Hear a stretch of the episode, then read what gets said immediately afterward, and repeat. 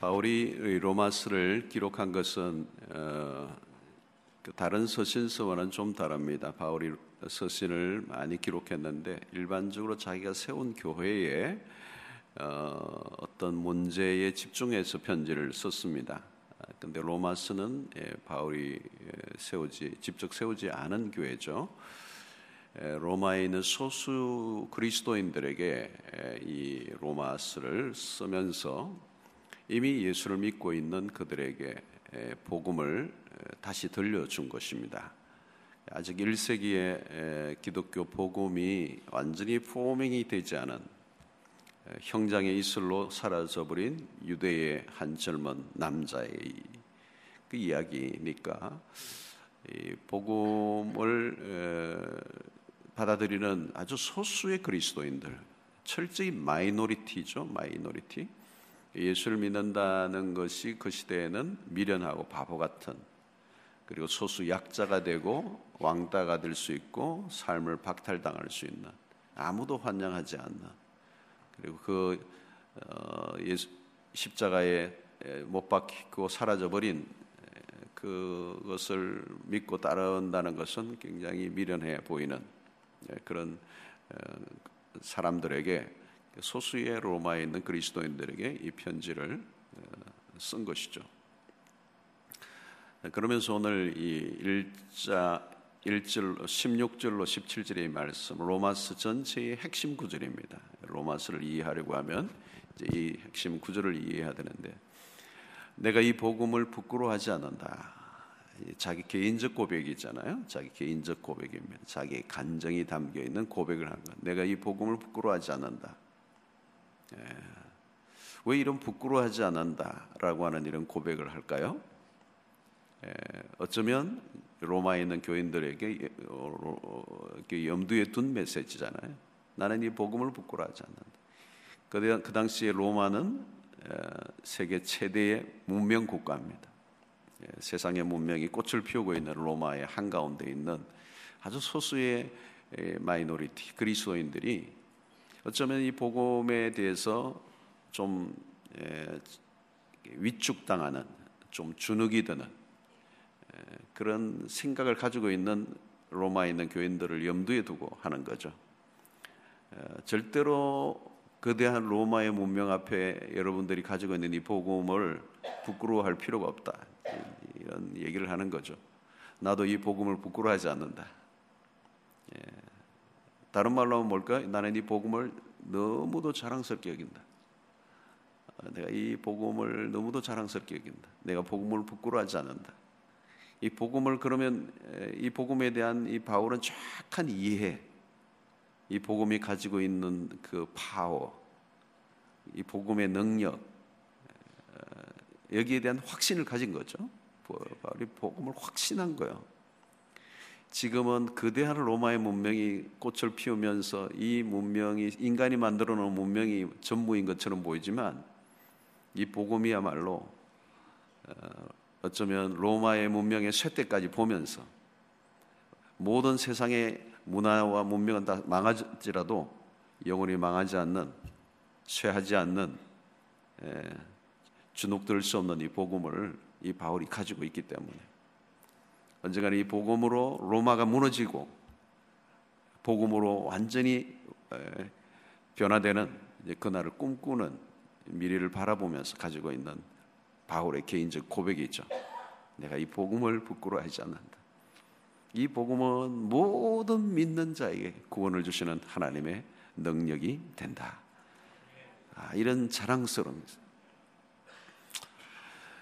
여러분, 요즘 많은 최근에 나온 책들이, 이제 많이 책이 나오는 걸 보면 그 시대의 경향을 말하잖아요. 이제 뭐 일반 책도 문학책도 그렇지만 기독교인의 서적에도 이제 나오는 책들을 이제 보면 그 시대를 이제 좀 많이 대변해 줘요. 최근에 뭐 한 2, 3년 사이에 복음에 관련된 책이 굉장히 많이 쏟아져 나왔어요. 그리고 무슨 얘기를 하느냐면, 오늘 한국 교회가, 또 오늘 미국 교회도 마찬가지야. 복음을 놓쳤다는 거예요. 복음을 너무 희미하게 붙잡고 있는 거예요. 복음의 능력을 너무 과소평가하고 다른 것에 너무 많이 기울인 거예요. 다른 쪽에 너무 많이 정신을 팔았어. 교회 와서도 메시지를 듣는데도 복음이 좀 약해져 버린 거예요. 복음을 강하게 다루지 않는 거예요. 세상의 마케팅, 심리학적인 접근, 그냥 아주 가볍게 위로를 해주려고 하는, 예? 그래서 교회가 자칫하면 안마사 역할을 하는 거죠. 힘드시죠? 근데 안마 그거 받아보면 또 아파요. 그냥. 예. 장의사예요. 다 이게 생명이 없는 이야기들. 교회가 세상이 주는 걸 주려고 할 필요는 없는 거예요. 여러분 교회에 와서 다른 걸 구하지 마세요. 예. 세상도 줄 수 있는 걸 교회가 줄 거 뭐 있어요? 여러분 세상에서 구하면 되지. 예.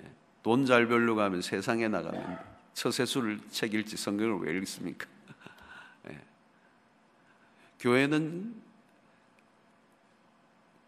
하나님만 주실 수 있는 세상이 줄 수 없는 것을 주는 거. 그렇죠? 기쁨도 그냥 뭐 늘려지는 그런 기쁨이 아니라 하나님이 많이 주실 수 있는 기쁨. 예. 하나님 외에는 줄 수 없는 거. 그게 뭐예요? 복음이란 말이죠.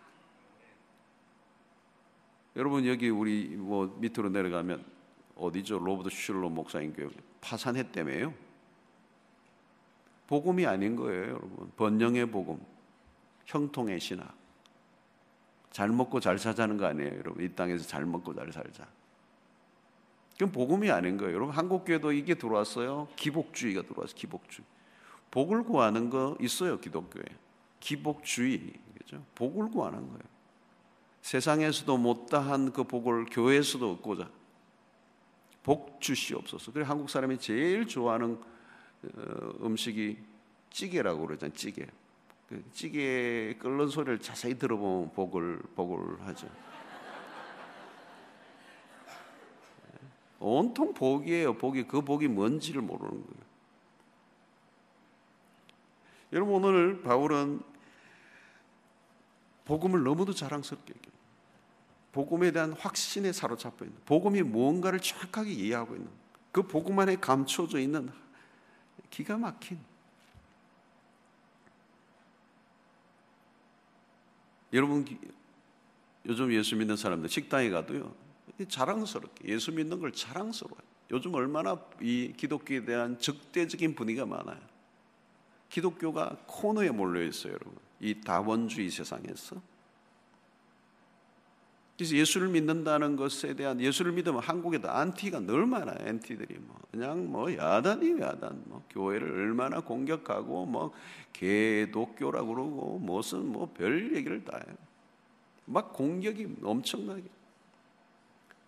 근데 여러분 외부의 공격은 그렇게 겁낼 거 없어요, 여러분. 세상의 사람들이 뭐 손가락질을 하든 욕을 하든 안티를 하든 그 상관없어요. 그게 중요한 게 아니라 내가 진짜 복음을 믿고 있는가? 내가 복음에 대해서 얼마나 확신을 갖고 있는?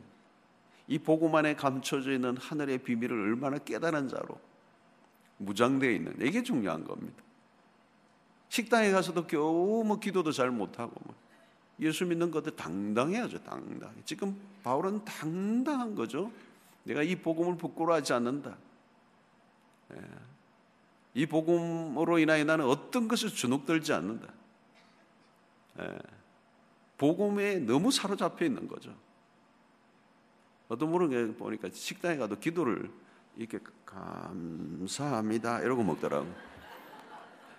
물수건을 한번 닦으면서 감사합니다 이러고 먹더라고요. 가족들끼리도 착 이렇게, 응? 여러분 진지하게 기도하세요. 식당 가서도. 예, 통성기도는 하지 마시고. 자랑스러워야지, 이래 예수 믿는 게. 누가 무슨 소리를 하든 내가 이 복음에 꽂혔는, 복음에 사로잡혀 있는, 복음의 그 광희로움에 그냥 전율하는.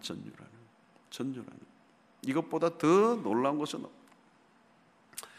여러분 복음이 뭡니까? 복음은 유앙겔리온, 기쁨의 소식이죠. 기쁜 소식, 복된 소식, 기쁜 소식. 그게 복음이잖아요. 예수 그리스도, 그분은 인류의 크고 기쁨의 소식, 천사가 예수 그리스도의 탄생을 알 때도 너무너무 큰 기쁨의 소식을 얘기하죠. 예수의 탄생을 알려주는데 큰 기쁨의 소식. 그건 뭐예요? 이 세상의 기쁨과 비교되는 거란 말이에요. 여러분, 이 세상의 뉴스들 들려오면 이 세상에도 기쁨의 소식이 있습니다. 우선 뭐 어떤 데는 진급했다는 소식, 뭐 아이가 합격했다는 소식, 또 뭐 입원했다가 나았다는 소식, 취직했다는 소식, 한국에서 뭐 여러 가지, 뭐 어디 뭐 대박난 소식. 그런데 여러분, 이 세상의 소식은, 기쁨의 소식은 한계가 있어요, 여러분.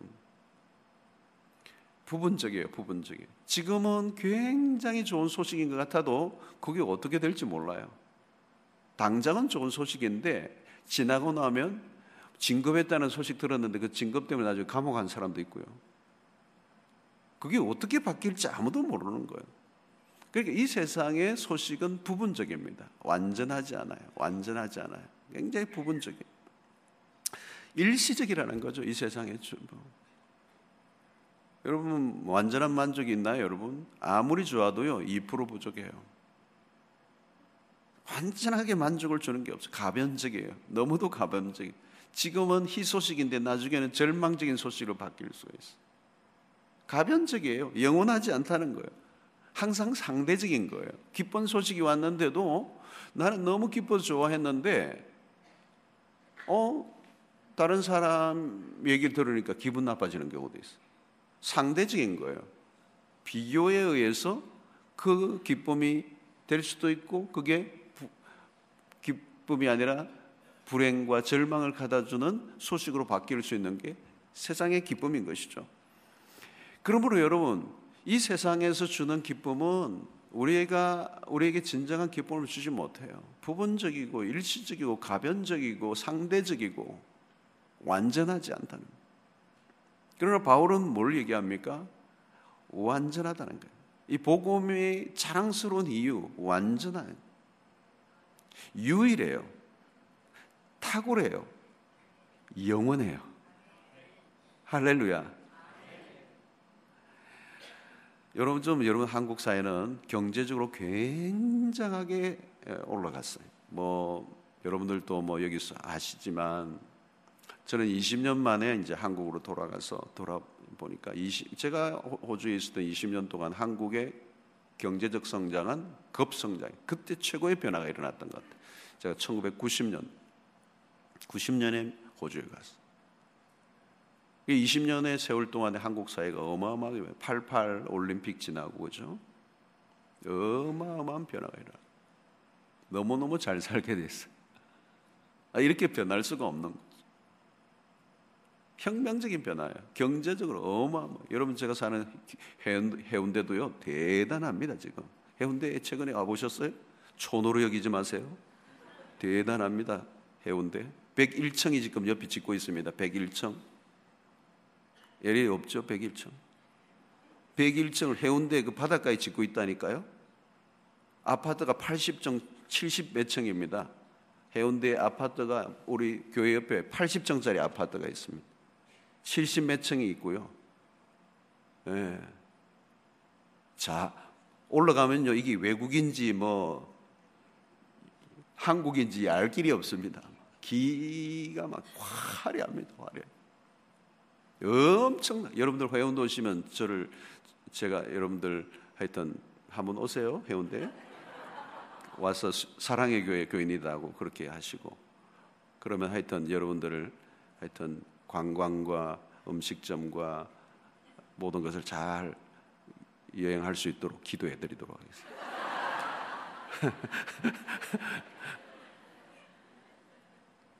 화려해요, 화려해.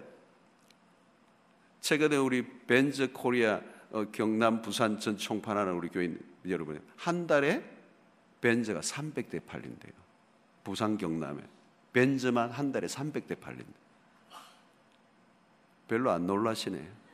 아, 기가 막힌 거, 기가 막. 해운대는요, 뭐 BMW 외제차가 막 어마어마해요. 강남이에요, 강남. 그런데요, 간을 들여다보면 안타까워요, 안타까워. 돈 많은 거 하나도 안 부러워요. 눈꼽만큼도 안 부러워요.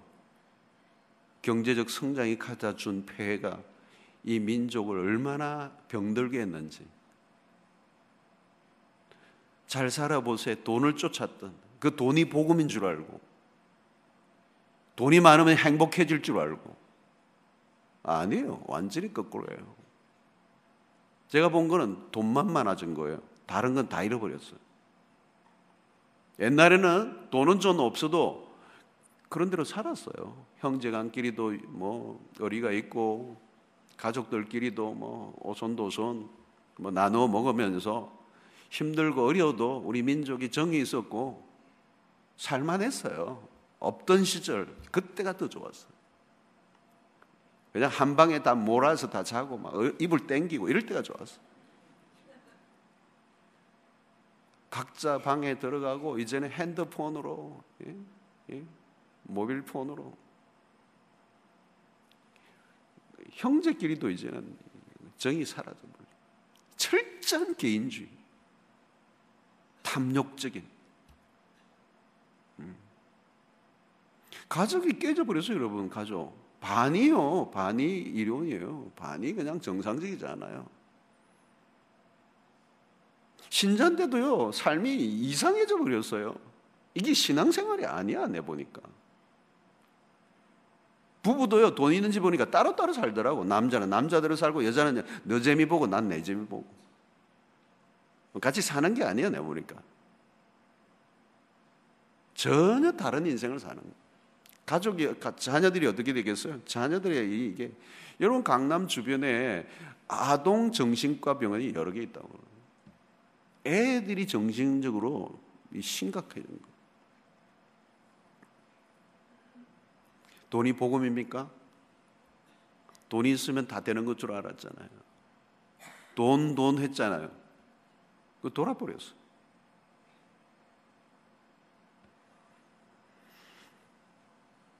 여러분, 오늘 우리가, 저는 이제 전도서를 참 좋아합니다. 전도서.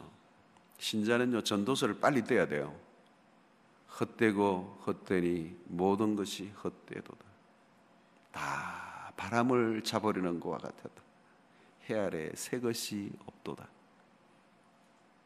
하나님 안에서 사는 것만이 우리에게 진정한 만족을 주는 거예요. 하나님 안에서. 선한 게 없어요, 이 세상에, 여러분. 여러분, 바울이 왜 내가 이 복음을 부끄러워하지 아니하노니 이 복음은 모든 믿는 자에게 주시는 구원을 주시는 하나님의 능력이다. 모든 믿는 자의 구원을 주시는. 왜 구원을 얘기합니까? 인간의 삶은 망가져 있는 거거든요. 이 복음을 정확하게 우리가 받아들이려고 하면 우리의 인간의 상태가 어떤 상태에 놓여 있는 걸 알아야 되는 거예요. 절망적인 상태. 소망이 없어요.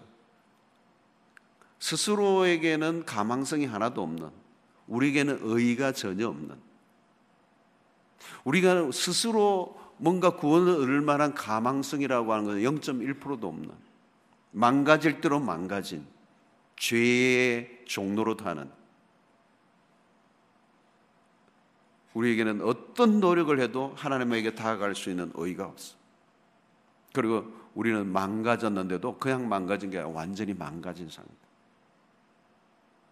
아무리 노력을 해도, 우리가 아무리 애를 써도 우리가 스스로의 힘으로 만족과 행복을 누릴 수 없어. 철저히 고장난, 깨어진, 망가진, 상하여져 있는 이 상태를 하나님께서 예수 그리스도 통하여 우리를 구원해내시는 그 능력이 된다는 거죠.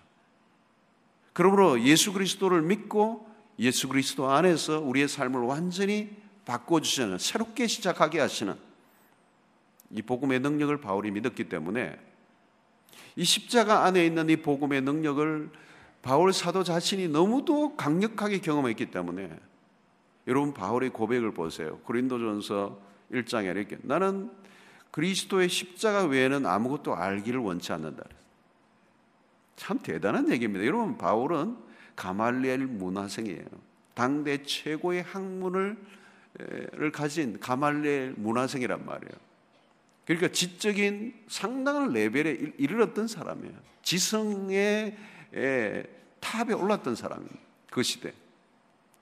근데 예수 그리스도를 믿고 다메섹 사건 이후에 그가 복음에 빠지고 예수 그리스도 잡히니까 나는 이제 십자가 외에 아무것도 알기를 원치 않는다는 거예요.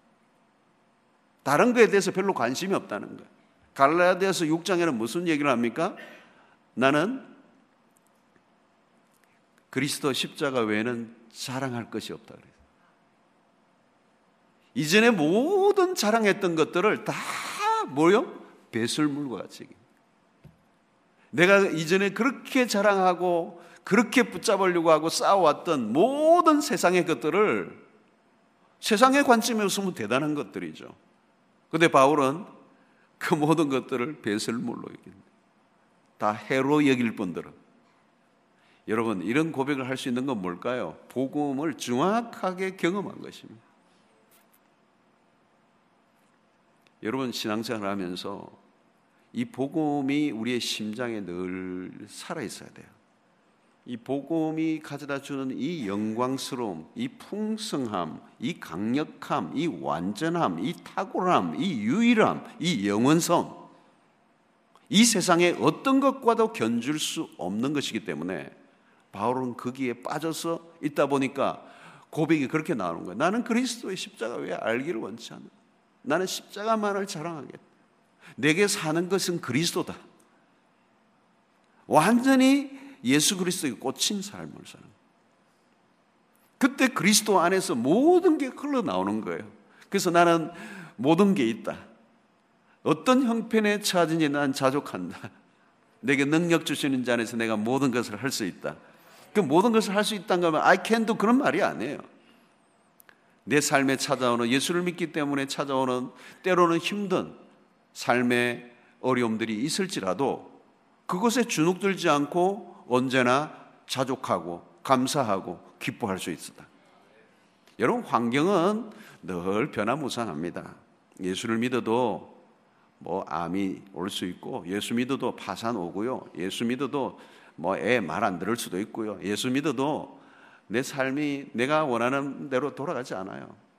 삶은 언제나 파도처럼 고난이 우리의 삶에 다가오지만 복음에 무장되어 있는 사람은 오늘 현실의 삶에 찾아오는 문제에 주눅들고 파도치는 대로 막 따라가는, 휩쓸려가는 인생을 살지 않고 복음 안에서 주는 그 강력한 힘에 의해서 흔들림 없이 믿음의 길을 뚜벅뚜벅 걸어가다 보면 뭐 이 문제도 해결되고 뭐 어떤 건 해결 안 되지만 그 안 된 것으로 인하여 오히려 내 삶을 더 축복으로 영적으로 더 강해지게 하시고 더 온전케 하시는, 그래서 합력하여 선을 이루신다는 거 아니겠어요? 모든 사람에게 합력하여 선을 이루는 게 아니죠. 여러분, 세상은 그 무슨 말인지 모르는 거예요. 그러나 하나님의 백성이 된 사람은 우리의 삶에 일어나는 어떤 것도 그리스도 안에서 복음으로 사로잡혀 있는 하나님의 사람들에게는 유익한 것으로 다 바뀐다는 거예요. 손해될 게 하나도 없어요, 여러분. 하나님의 백성은 어떤 경우에도 망하지 않는다는 거죠. 왜? 하나님이 복음으로 우리를 불러주신 그 이유는 뭡니까?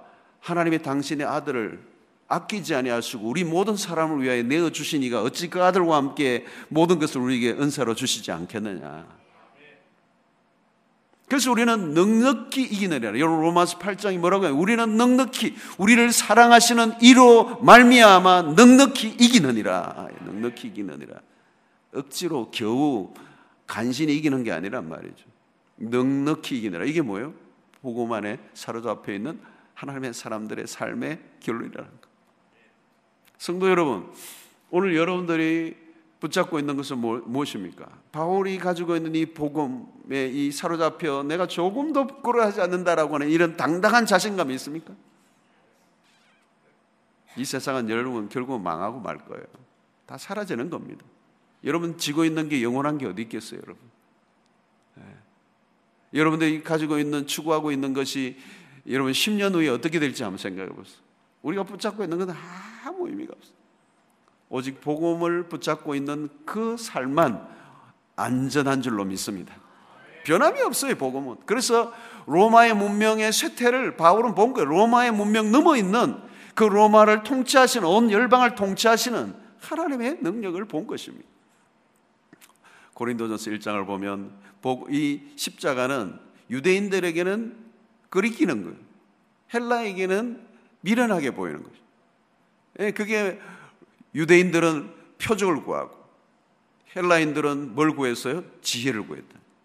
그러나 세상에 그 지혜를 멸하고 세상의 그 모든 그런 세상의 사람들이 말하는 그런 모든 것들을 무너뜨리고 예수 그리스도의 십자가만이 영원한 것이라는 사실을 우리에게 말씀하고 있는 것이죠. 그리고 여러분, 우리가 신앙생활을 하다 보면 우리도 모르게 자칫하면 그냥 뭐 교회 나오고 봉사 좀 하고 11조 내고 왔다 갔다 하는 그게 신앙생활인 줄로 생각해요.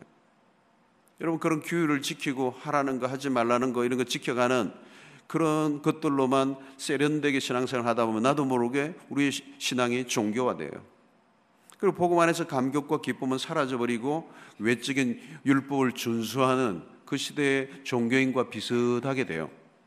여러분, 복음이 우리의 심장 가운데 살아서 날마다 꿈틀거리지 않으면요, 우리는 그냥 외식주의자가 돼요. 하나님 안에서 내가 정말 기뻐하고 믿음 안에 부유함을 누리는 삶이 아니고 그냥 그런 지켜내는, 그냥 규칙을 지키는, 뭐 주일 성수를 하는, 11조를 내고 그냥 봉사하는 그런 것들. 그러나 여러분, 복음이 내 안에서 날마다 변화를 일으키는 삶을 살지 않으면 결국은 종교화되고요, 종교화된다는 건 뭐냐면 굉장히 딱딱해지는 거예요. 경직되는 거예요. 재미가 없어요. 활력이 없어요. 생동감이 없어요. 오늘 지금 저는 한국교회가 지금 점점 이렇게 가고 있는 거예요. 율법주의화로 돼가는 거예요. 신앙생활하면서 서로 견제하고 경쟁하고 판단하고 비난하고, 예수를 믿는데 그렇게 흥분되고 기쁨이 없는 거예요. 가슴이 뛰지를 않는 거예요. 하기는 다 하는데 그래 뭔가 맹숭맹숭한 거예요. 지루한 거예요. 여러분, 저는 바울을 보면 그런 마지막까지 복음 안에 다름박질하는 삶이에요. 바울의 그 자신의 삶의 많은 고백들을 보면요, 그는 그냥 앉아있는, 주저앉아있는 인생이 아니에요. 나의 달려갈 길과 나의 달려갈 길을 다 마치고 복음 안에서 흥분하고 기뻐하며 그냥 다름박질 친 인생이에요. 주를 위하여 살아가는 삶이 얼마나 놀랍고 얼마나 행복하고 얼마나 좋은지. 할렐루야. 오늘도 이 새벽에 오신 분들 그런 분인 줄로 믿습니다. 여러분, 예수 믿는 것은 복음 안에서 즐거워하는 거예요. 이 복음이 주는 그 안에 감춰져 있는 비밀을 깨달은 자로, 그 복음 안에서의 그 행복감을 날마다 만끽하는 그 섬김이라고 하는 것은 내가 하려고 하는 게 아닙니다. 내가 주님을 예배하는 것이나 섬기는 게 내가 하는 게 아니에요. 주님이 하시는 거예요. 주님이 우리를 이끌어 가시는 겁니다. 가다 보니까 그렇게 된 거예요, 여러분. 복음에 한번 사로잡히면, 그 심장에 그 복음이 한번 터지면, 두나미스 폭탄처럼 터져버리면 어떻게 돼요? 어디로 우리를 데려갈지도 몰라요, 여러분. 아프리카에 가보세요. 아프리카에 복음을 전하는 선교사님을 제가 여러분 만난 적이 있습니다. 아니, 구두를 신고 있어도 서 있기 힘든 그곳에서 복음을 전하고 있다니. 적도의 그 뜨거운 장렬하는 태양에 숨도 쉬기 어려운 그곳에서 복음을 전하고 있는. 여러분, 누가 돈 준다고 그렇게 할 수 있겠어요? 예? 돈 준다고 그건 못할 것 같아요. 하루도 살기 힘들어요. 한 3일 있어 봤는데 진짜 죽는 것 같더라고요. 너무 태양이 뜨거우니까 열기에 의해서 모든 흙이 그냥 하늘로 막 치솟았는데 그 열풍과 함께 그 붉은 흙들이 막 돌아다니는, 어찌 여기에 사람이 살겠느냐. 근데 사람이 살더라고요. 근데 문제는 문명을 경험을 한 사람이 거기에서 복음을 전하고 있다는 거예요. 누가 그걸 그리로 데려갔겠어요, 여러분? 돈이 데려갈 수 있겠어요, 여러분? 얼마 준다고 거기 갈 수 있겠어요? 떼돈을 준다 해도 못 가죠. 그리로 데려가게 하는 힘은 뭘까요? 복음이에요. 복음은요, 놀라워요. 진짜 복음을 경험한 사람은요, 지금 이 순간 이대로 죽어도 여한이 없다고 말할 수 있어야 돼요. 그래서 여러분 이 복음서와 전도서는 통하는 거예요. 이 세상에 더 이상 미련이 남지 않는, 이 세상이 주는 어떤 매력에 더 이상 끌리지 않는 복음에 눈이 멀어버렸어요. 이것보다 더 강력한 것은 없고 이것보다 더 충분한 것은 없는 거예요. 그래서 바울은 이 복음을 내가 부끄러워하지 않는다. 당당 주눅들지 않는다. 저는 여러분들이 복음 안에서 춤추는 은혜가 있게 되기를 축원합니다. 그 복음 안에 하나님의 사랑이 들어있잖아요. 하나님이 모든 걸 다 주신 당신의 아들을 주신 그 십자가의 그 은혜, 그 은혜로 인하여 구원받은 나를 날마다 감격하는 거예요. 이 은혜 무엇으로 다 갚을 수 있는지, 하늘을 두루마리 삼고 바다를 먹물 삼아도 이 하나님의 사랑을 다 표현할 수 없다는 것을 고백하는 거예요. 그래서 예배의 자리 때마다 내 눈물이 흐르고 늘 감격이 넘치고 그 하나님의 사랑 너무도 놀라웠어. 근데 여러분 우리가 신앙생활 하다 보면 이게 뭐예요? 그 복음 안에 우리의 심장이 뜨거워져 가는 게 아니고 외적인 율법의 준수, 교회의 규칙을 지켜내는 것들로 나도 모르게 매너리즘에 빠져버리는 거예요. 감동이 사라져버리는 거예요. 감격이 사라져버리는 거예요. 여러분 아가스를 보면요, 아가스는 남녀의 사랑을 얘기해요. 에로티시즘을 얘기해요. 술람의 여인과 그 솔로몬의 그 사랑이 얼마나 농염한지 19금이에요. 자세히 읽어보면 아주 위험한 내용이 많아요. 너무도 뜨거워요. 그 내용 하나하나를 보면 아주 그냥 오글오글해요. 도무지 사랑할 수 없는, 만날 수 없는 천한 여인이었던, 얼굴이 검은 지체 높은 왕이 정말 가까이 할 수 없는 그 여인과 이게 다가와서 사랑을 고백하고 함께 만나고. 여러분 그래서 이 아가스를 성경에 정경에 채택하는 데 있어서 굉장히 신학적 논란이 있었어요. 그럼에도 불구하고 우리 정경 안에 들어와 있는 이 남녀의 사랑의 얘기를 누구 얘기를 하고 싶어요? 하나님과 우리와의 얘기를 하고 싶어하는 거예요.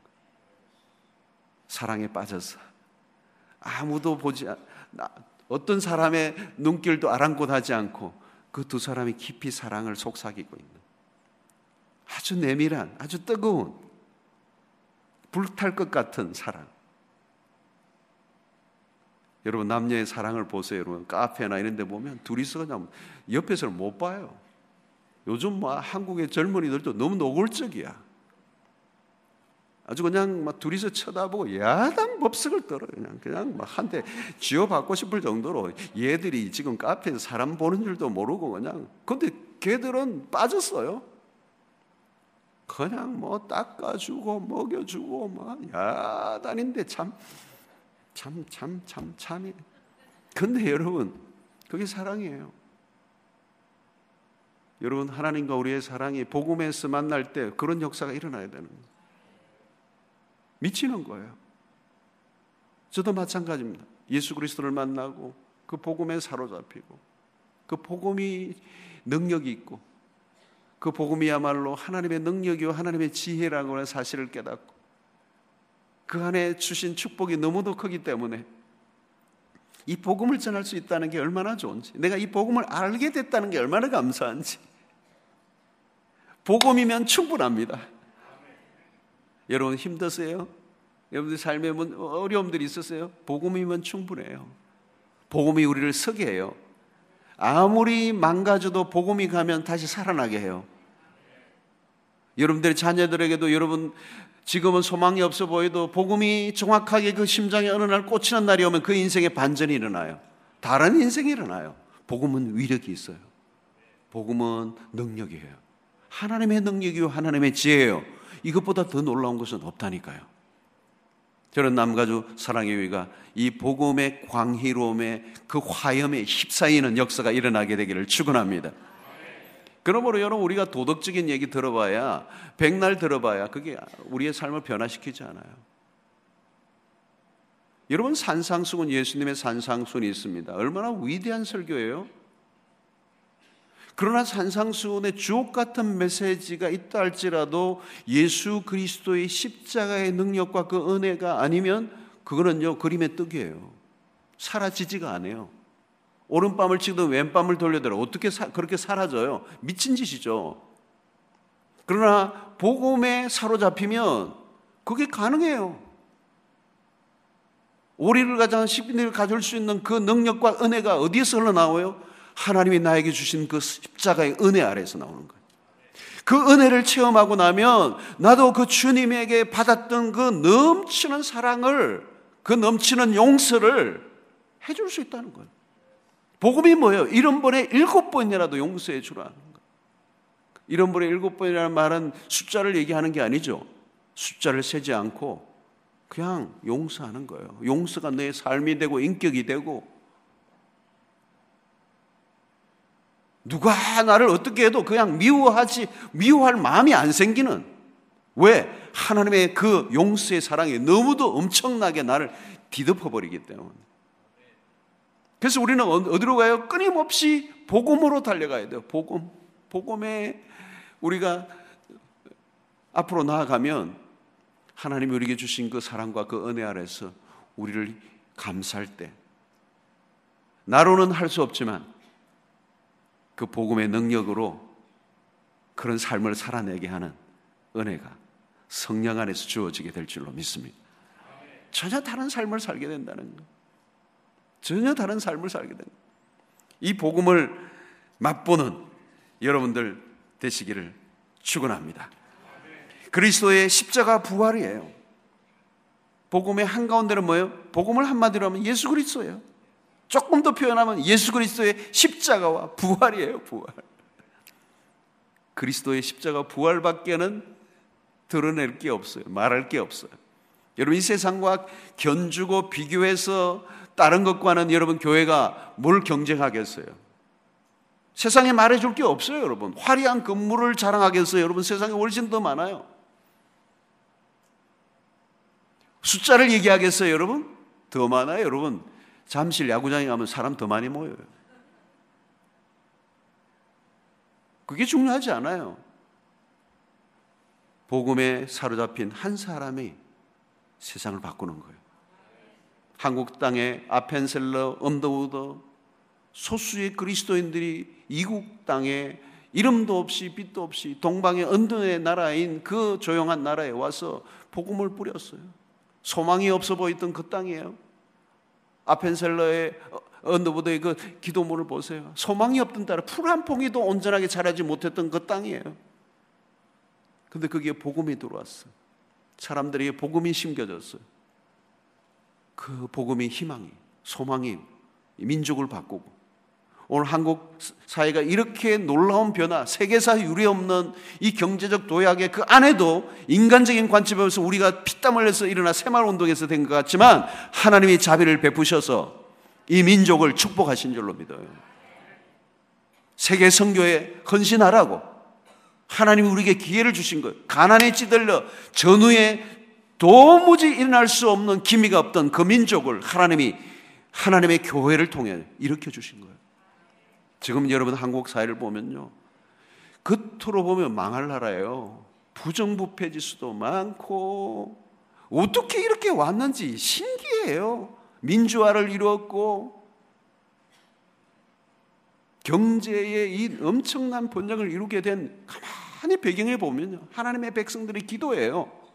그리고 지금 사회 곳곳에 숨어있는 상층부의 지도자들 가운데 그래도 그 자리를 지키며 신실하게 하고 있는 분들이 그리스도인들이에요. 그리스도인들.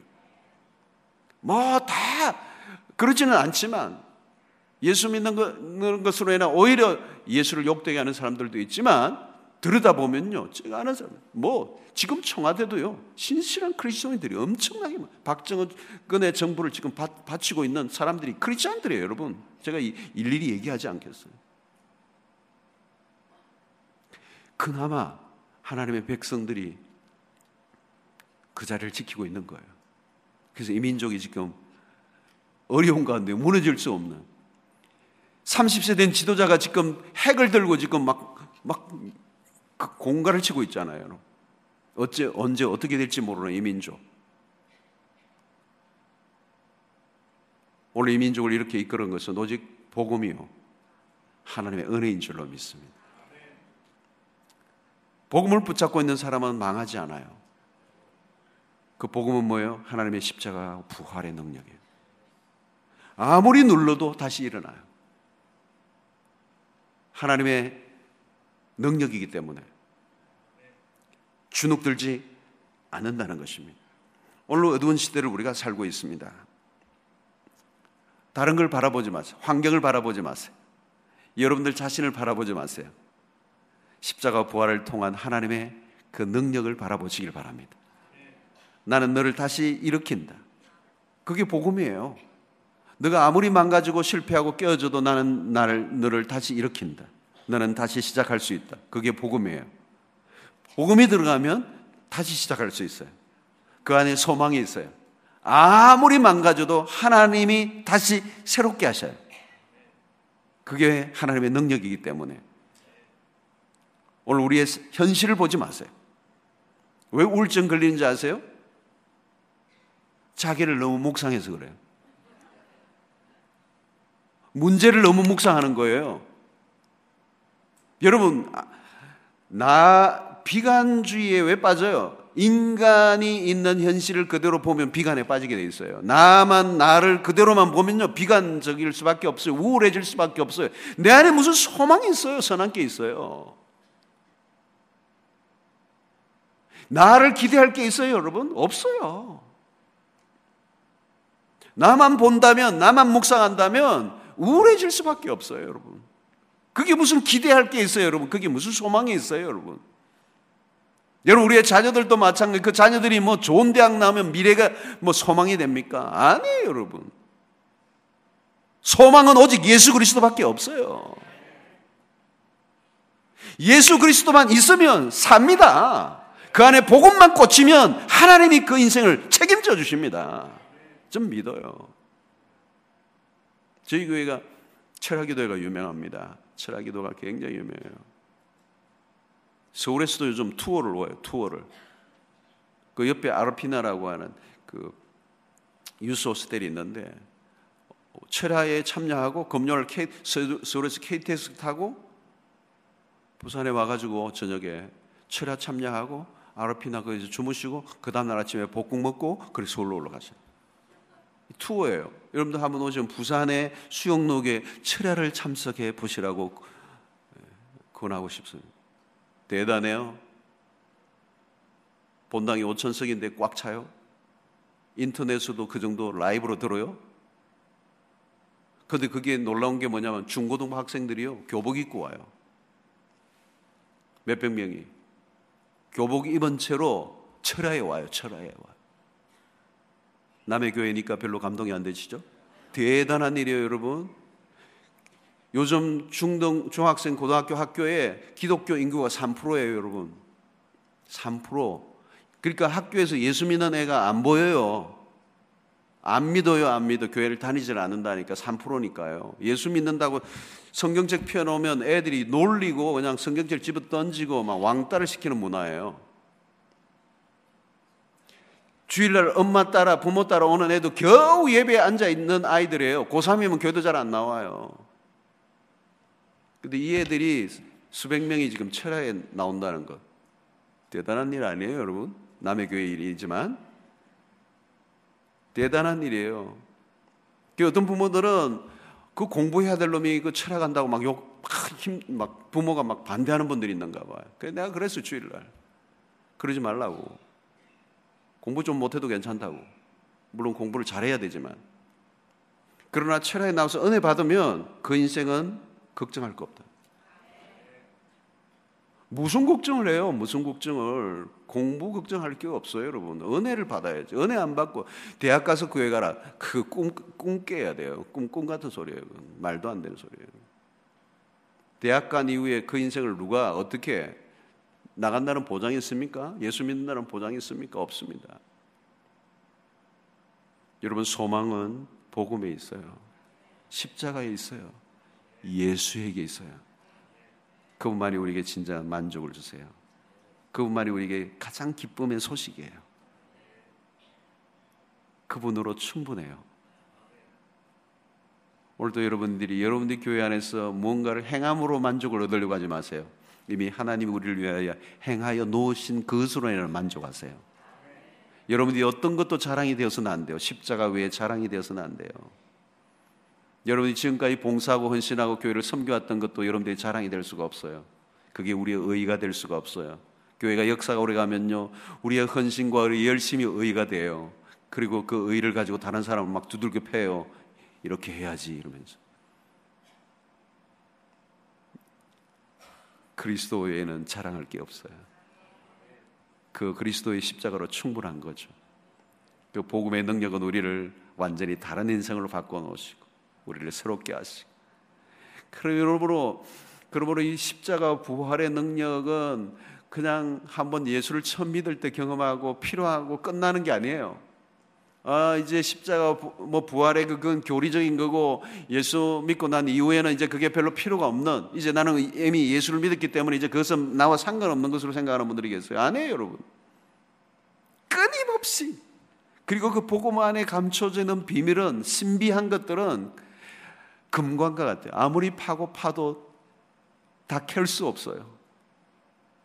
하나님이 그 십자가 안에 감춰놓은, 그 아들 안에 감춰놓은 그 비밀은 우리가 일평생 다 알 수 없는 비밀이에요. 경험하고 경험해도 또 끝없이 다 알 수 없는 하나님의 사랑이 그 안에 있어요. 무궁한 사랑, 무궁한 은혜, 그 하나님의 자비 안으로 빠져들어가는, 그때 여러분은 그 복음에 풍덩 빠지는 역사. 그래서 그 하나님의 사랑이 이렇게 크구나. 바울이 에베소서 2장이 뭐라고 하면 사랑의 깊이, 사랑의 넓이, 사랑의 너비, 사랑의 높이를 얘기하잖아요. 깊이와 높이 다 알 길이 없어요. 그 십자가의 그 사랑을 우리가 어떻게 다 알까요? 평생 아무리 길어도 마르지 않는 샘처럼 흘러넘치는 그 하나님의 사랑을 경험하고 푹 젖고, 그게 사로잡히고, 그게 이끌림을 받고, 그게 매료당하고, 그 힘이 여러분들의 인생을 데리고 가는 거예요. 그래서 나도 모르게 봉사하는 거예요. 나도 모르게 뭔가 하다 보니, 아, 그게 하나님의 사랑에서 나온 거고 십자가의 능력이었다는 걸 깨닫는 거예요. 뭐 내가 애를 쓰고 내가 막 하려고 막 여러분, 신앙은 몸부림이 아니에요. 흘러넘침이에요. 내가 쥐어짜는 게 아니에요. 하나님이 주시는 넘치는 힘으로, 에너지로 주를 섬기는 거예요. 그게 너무 강력하니까 어떤 데는 아프리카로도 데려가요. 아까 그 선교사님 진짜 놀라워요.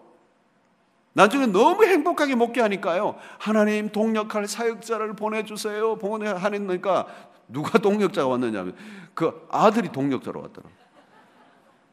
미국으로 공부하고 미국에서 문명을 경험한 그 아들이 대학 졸업하고 아버지 선교를 도우려고 동역자로 돌아온 거예요. 기가 막힌 거죠. 아니, 그 아프리카의 그 열악한 환경에 얼마나 어려서 그 현지 학교를 다녔던 아이예요. 누구의 도움으로 미국에 와서 유학까지 했는데 동역자 보내달라는데 아들이 돌아왔어. 할렐루야. 이 얄궂은 운명이에요? 오라고 하고 한다고 오는가요, 여러분? 하나님의 사랑에, 복음의 능력에 사로잡히니까 미친 거예요. 누가 행복한 사람이에요, 여러분? 이 세상은 복음이 없어요, 여러분. 복음인 것처럼 속이는 거예요. 유사품이 많아요. 기쁜 소식인 것 같은데 기쁜 소식이 아니라고요. 유사품에 주의하세요. 기쁨을 줄 것처럼, 우리를 행복하게 해줄 것처럼, 우리를 만족하게 해줄 것처럼 유혹하는 거예요. 유사품이에요. 우리에게 진정한 만족을 주는 건 이 세상에 없어요. 전도서가 정확하게 답을 해줬어요. 그래서 저는 젊은이들이 전도서를 빨리 떼야 돼요. 헛되고 헛된 거 쓸데없이 돌. 그러게 얘기도 어떤 사람은 그래도 한번 맛은 보고 나서 어쩌고 저쩌고 궁시렁궁시렁 하는 사람들이었는데 미친 짓이죠. 그리스도의 십자가 위에 결코 자랑할 것이 없나니. 여러분 왜 이렇게 새벽에 와서 예배를 드리세요? 예수가 좋기 때문에, 그분이 너무도 좋은 분이기 때문에, 그분 안에 모든 게 있으니까. 복음이 있으면요 삽니다. 이 민족이 복음으로 일어났어요. 망가진 가문도 복음이 들어가면 그 가문이 살아나요. 내 개인의 인생도 마찬가지. 오늘 우울한 세상이에요. 왜 우울해요? 쫓지 말아야 할 걸 쫓았기 때문에. 굿뉴스가 없는데 그게 무슨 굿뉴스가 있을 것처럼 길을 갖다 대고 그게 목을 메고 살았기 때문에 우울해진 거예요. 우리의 이 세상은 우리가 기대한 만큼 우리에게 반응하지 않아요. 그러나 복음은 우리가 기대한 것 이상, 상상할 수 없는 만족으로, 기쁨으로, 행복으로, 즐거움으로 채워주시고도 남는 은혜가 있게 되는 것입니다. 그래서 그 복음 안에 감탄하고 즐거워하고, 하나님 이 복음에 감춘 당신의 사랑이 이렇게 크군요, 이렇게 놀랍군요, 나 이 복음으로 충분합니다. 그때 이 복음에 사로잡힌 사람들의 삶을 보고 세상의 사람들이 다르게 사는구나, 뭐가 다르게 사는가, 그 이유를 알고 싶을 때 그것을 얘기해 주는 게 복음이에요. 전도예요. 전도지 나눠주는 게 전도가 아니고요, 여러분들 안에 그 감격이 흘러넘칠 때 사람들이 나의 삶을 보며 궁금해하고 그 이유를 물을 때, 당신 정말 힘들고 어려워서 지금 인상 쓰고 병원 다녀야 될 것 같은데 얼굴에는 기쁨이 있다. 왜냐? 이유가 뭐냐? 얘기해달라. 형제들이 무엇 때문에 너가 그렇게 즐거워하고 얼굴이 그렇게 환하냐? 어제도 그랬잖아요, 여러분. 즐거워해야 돼. 행복해야 돼. 여러분 얼굴 잘 하고 다니셔야 돼요. 여러분들 얼굴이 1급 전도지예요? 여러분들 이웃들이 여러분들 교회 갈 때 다 본다고요. 교회 갈 때, 주일날 갈 때 다 본다고. 물고기 딱 붙여놓고 자동차 보면서 교회 가는구나. 근데 얼굴이 영 아니야. 막 인상을 쓰고 교회를 가보세요. 주변의 사람들이 교회 다니면 저렇게 되는구나, 저 운명에 말리면 안 된다. 여러분 행복하셔야 돼요. 행복한 이유를 물으면 예수라고 얘기하셔야 돼요. 복음이라고 말해야 돼요. 그분이 나를 위해 죽으셨다고 말해야 돼요. 그것으로 충분해요, 여러분. 그것이 우리를 영생의 길로 인도하시는, 영원한 삶을 얻게 하시는 영원한 천국. 하나님의 백성은 여러분 지금 죽어도 본전이 천국이에요. 본전, 천국. 대단한 거죠. 천국만큼 비교할 게 있어요, 여러분? 전부죠, 여러분. 이 세상은 무엇으로 여러분 그런 걸 얻을 수 있겠어요? 여러분 칼리브해? 지중해 연안에 랍스터 먹으면 그게 천국이에요? 거기서 가서 바가지나 쓰고요. 올 때는요 다 죽은 얼굴이에요. 다음 휴가는 언제 오나 이러면서. 선교지 갔다 오는 사람들의 얼굴이 밝아요. 죽도록 고생해가지고 막 동남아 그냥 땀 흘리고 모기에 물리고, 그런데 얼굴은 보면 행복해요.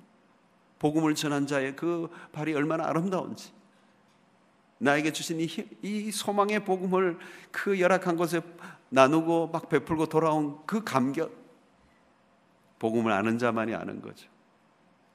사랑하는 성도 여러분, 오늘 바울이 그대한 로마의 그 한가운데서 예수를 믿고 있는 소수의 그리스도인들에게 내가 이 복음을 부끄러워하지 않는다, 너희들도 그 복음을 부끄러워하지 않게 되기를 바란다, 아니 복음을 자랑스럽게 여기라. 왜? 그 복음만이 인류의 유일한 소망이 되기 때문에. 여러분 오늘 내가 무엇으로 죽는다 할지라도 우리가 후회할 수 없는 것은 복음이 우리에게 있기 때문에. 그 복음은 하나님의 능력이요 하나님의 지혜요, 그 복음은 완전하고 영원하고 유일하고 절대적인 것이기 때문에 오늘 여러분 이 복음에 감격하시기를 바라고, 복음을 자랑스럽게 여기시고 복음으로 춤추는 은혜가 있게 되기를 축원합니다. 저는 복음이 너무 좋아요. 이 복음을 외칠 수 있다는 게 너무 감사해요. 저는 제가 불교의 과정에서 복음을 경험하게 됐다는 것이 너무도 감사합니다. 복음을 전할 수 있는 목사가 됐다는 게 감사하고, 복음을 들을 수 있는 청중이 한 명만 있어도 너무 감격하고, 그런데 너무 많은 사람들이 복음을 듣고 있다는 것을 저는 전율해요.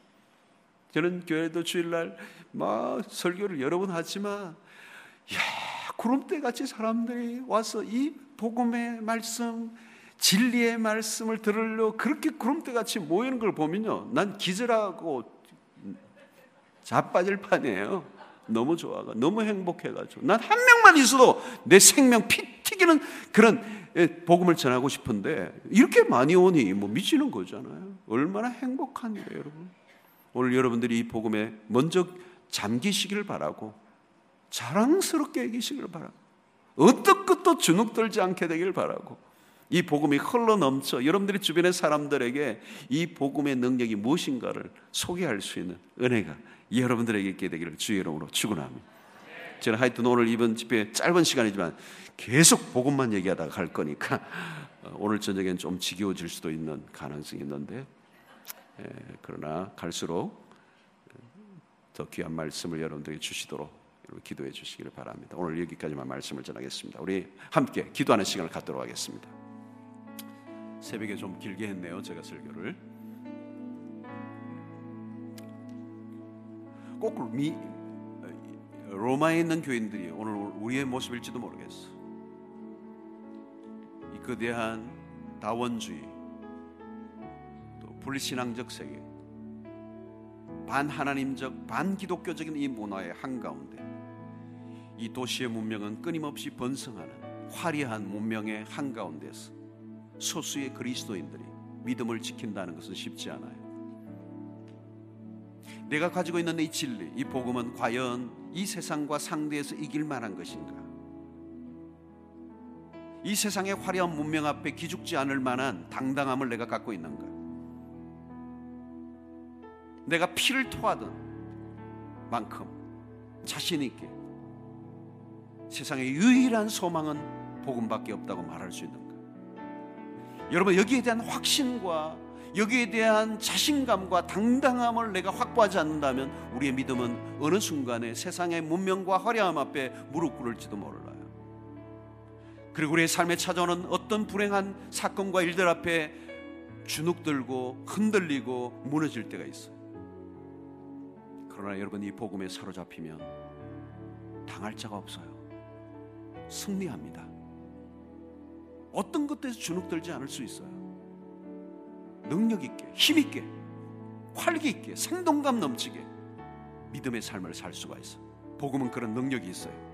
왜? 하나님이 주신 능력이기 때문에, 하나님이 주신 복된 소식이기 때문에, 하나님이 우리에게 주신 최고의 선물이기 때문에 그 복음은 우리를 넉넉히 이기게 하시는 줄로 믿습니다. 이 복음에 사로잡힌 자의 삶을 살게 하여 주시옵소서.